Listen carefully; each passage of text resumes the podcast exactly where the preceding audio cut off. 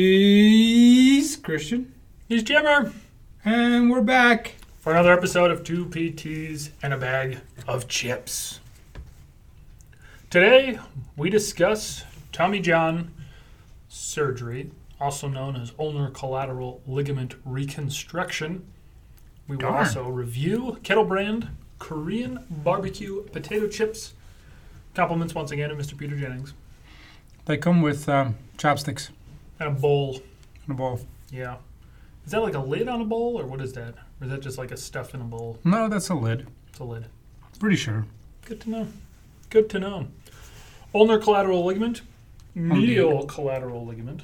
Yeah, since it's on the ulnar side, which happens to be the inside. Yes. Uh, this particular band of tissue is divided into three components Whoa. the anterior oblique ligament, which is the strongest and most significant stabilizer to valgus stress on the elbow. There's also the posterior portion and the transverse portion, which aren't as interesting. This whole thing is called Tommy John surgery because in 1974, a baseball pitcher by the name of Tommy John was the first individual to undergo reconstruction of that ligament. By Dr. Frank Job from the Job Institute. I believe he was the uh, Dodgers doctor. I believe. Yes. Tommy John pitched for 26 major league seasons. That's pretty impressive. His first season was in 1963. He had reconstruction in 1974, and he continued to pitch until 1989. That's pretty darn impressive. It is. That's crazy. Yeah. That particular procedure was done where they took the ligament from his right elbow and transferred it to his left. Because he wasn't really using his right arm for anything other than picking his nose, so Yep. clearly didn't need an ulnar collateral ligament there. Nope.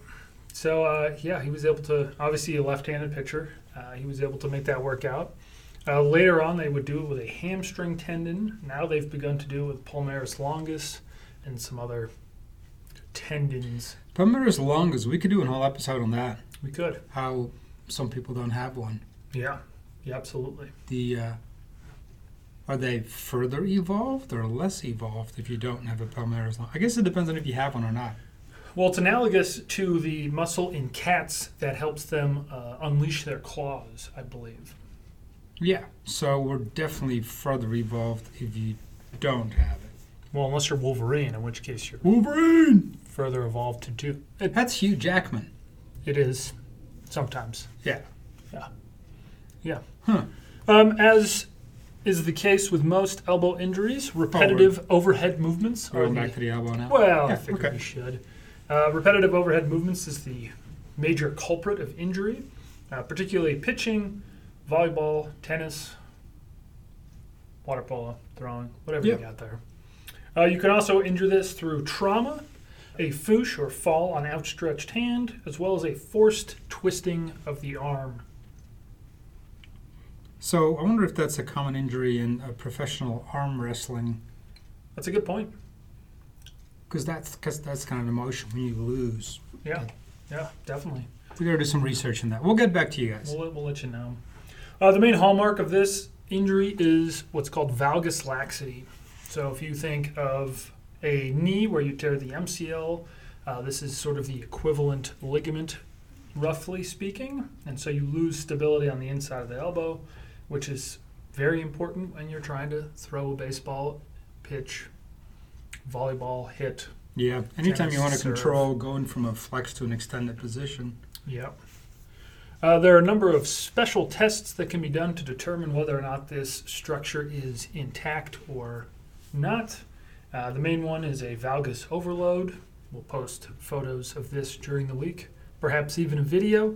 Ooh. Who knows? Who knows? There's also the milking sign, uh, which is where the thumb and forearm get externally rotated. That's kind of entertaining. And then the moving valgus stress test. Wow. Uh, usually you hurt with palpation, very similar to last week's episode where we discussed Little League elbow. A lot of those signs present early uh, pain in the elbow, loss of extension of the elbow, uh, some swelling potentially, reduced velocity and throwing distance, Yeah, That's where it Yeah. goes there. I agree with everything you just said.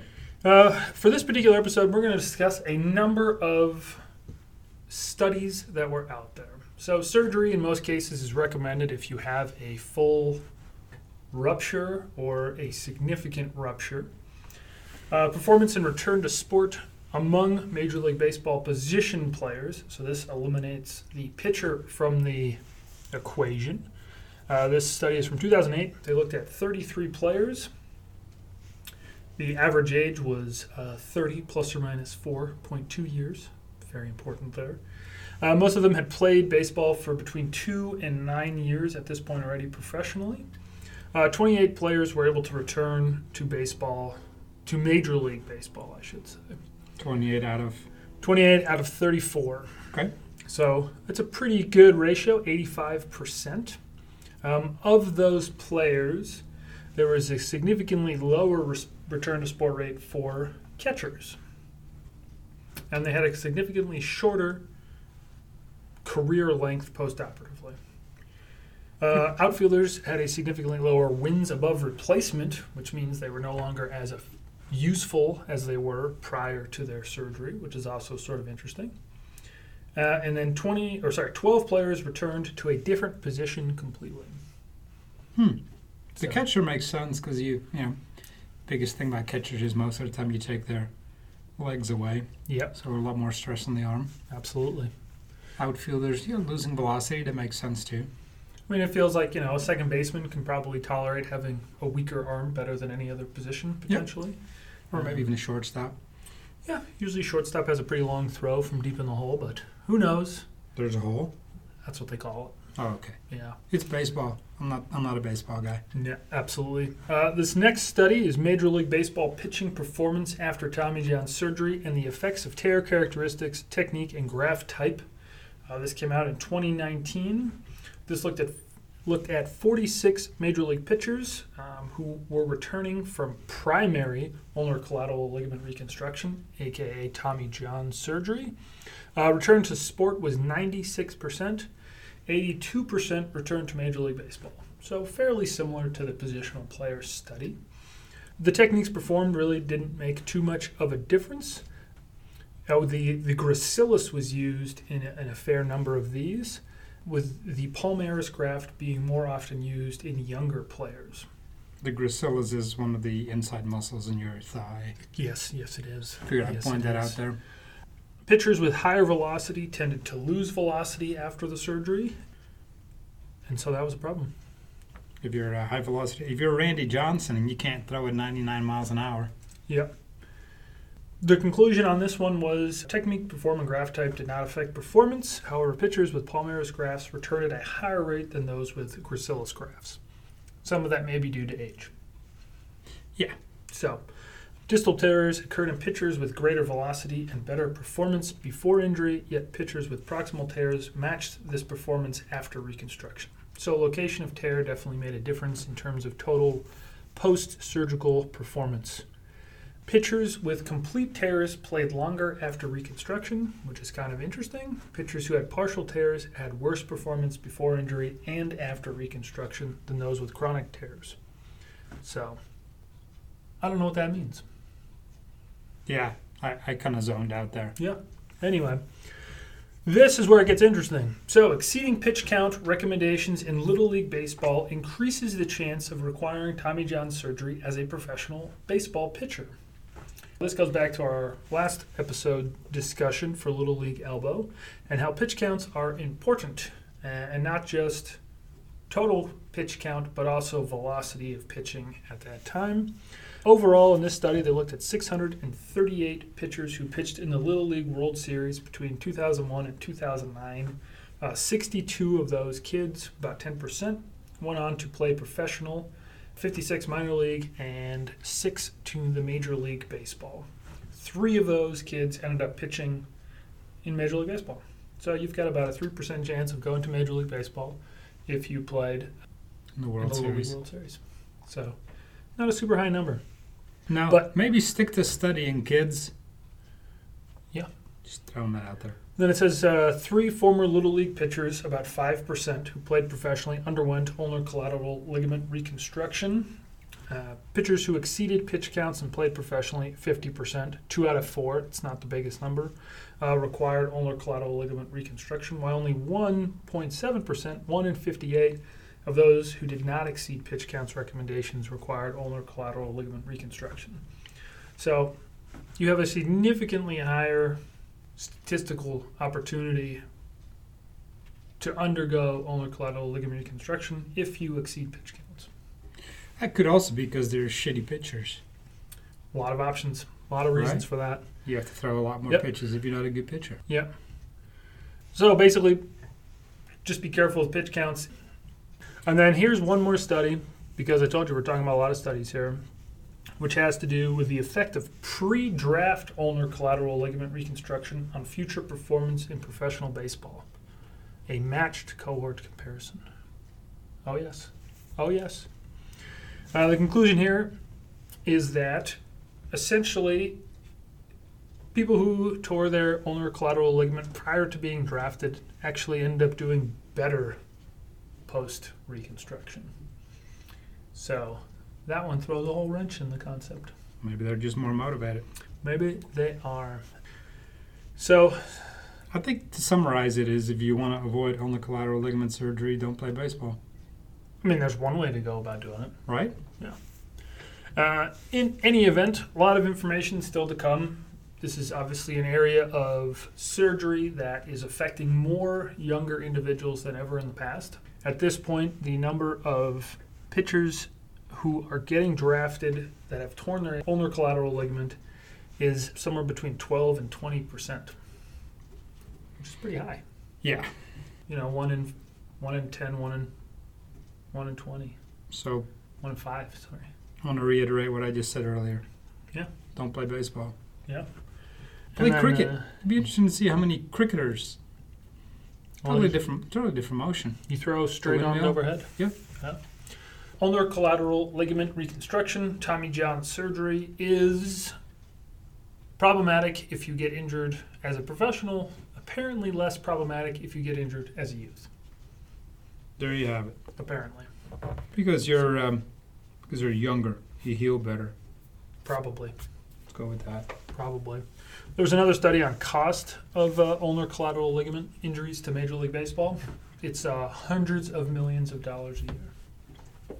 It's pretty fascinating. Yeah. Won't discuss it today. To trivia time! Last week's trivia question How many dots are there on a pair of dice? I think the pair thing threw everybody off, right? It did throw a lot of people off, absolutely. So a pair of dice is obviously two. One die has 21 dots, a pair has 42.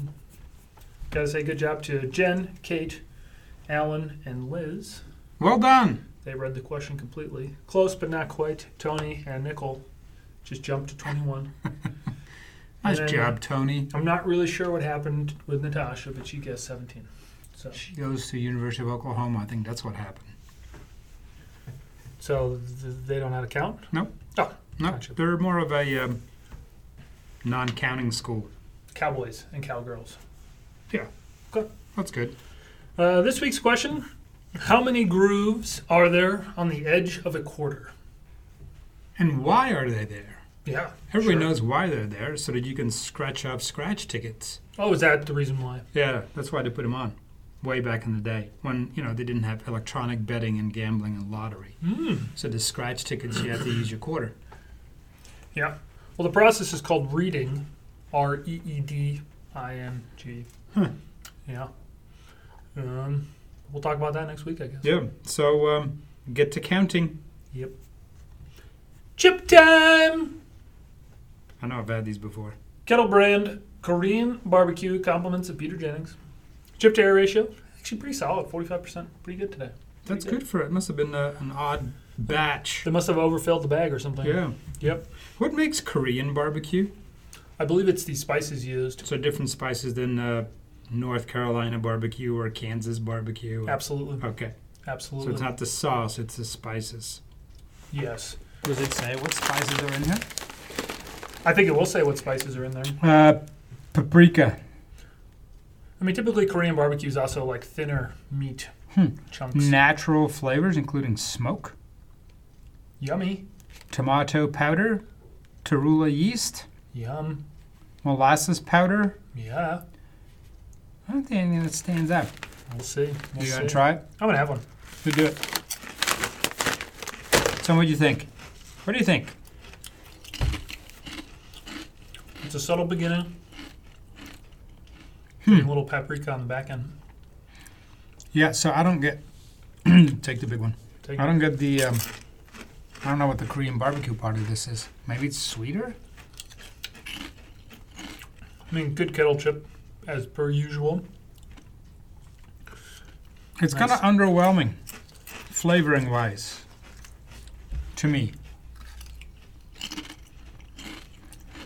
honestly, it tastes like a like a paprika chip in the Netherlands. Yeah, there's a little more onion to it than that, I'd say.